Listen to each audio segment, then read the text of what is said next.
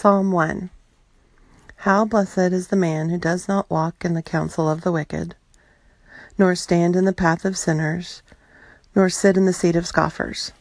But his delight is in the law of the Lord, and in his law he meditates day and night. He will be like a tree firmly planted by streams of water, which yields its fruit in its season, and its leaf does not wither. And in whatever he does, he prospers. The wicked are not so, but they are like chaff, which the wind drives away.